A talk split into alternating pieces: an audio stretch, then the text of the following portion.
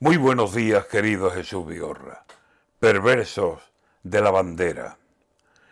¿Qué queréis hacer de España, partida de mamarrachos? ¿Borrarle el nombre? ¿Romperla poco a poco, cacho a cacho? ¿Desbaratarle la historia hasta arrancarle de cuajo su identidad, su bandera, su himno, su lengua? ¡Qué asco da ver lo que pretendéis algunos con los aplausos de quienes le tienen odio a este pueblo noble y alto.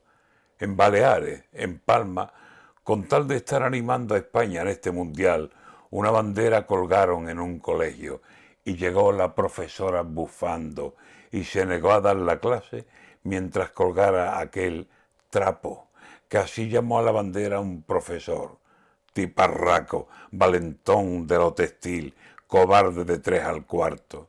Y ella, ¿qué digo de ella? Profesora, ¿de qué espanto?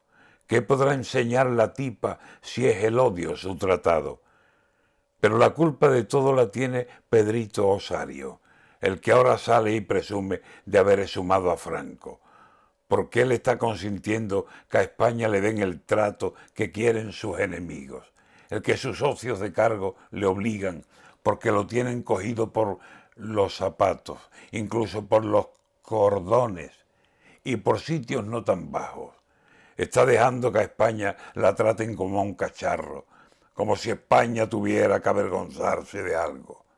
Esto que ha pasado en Palma, en colegio concertado, este negarse a una clase con la bandera colgando, esto es culpita de Sánchez por consentir tanto y tanto. ¿Quiere pasar a la historia? Pues que vaya ya pasando.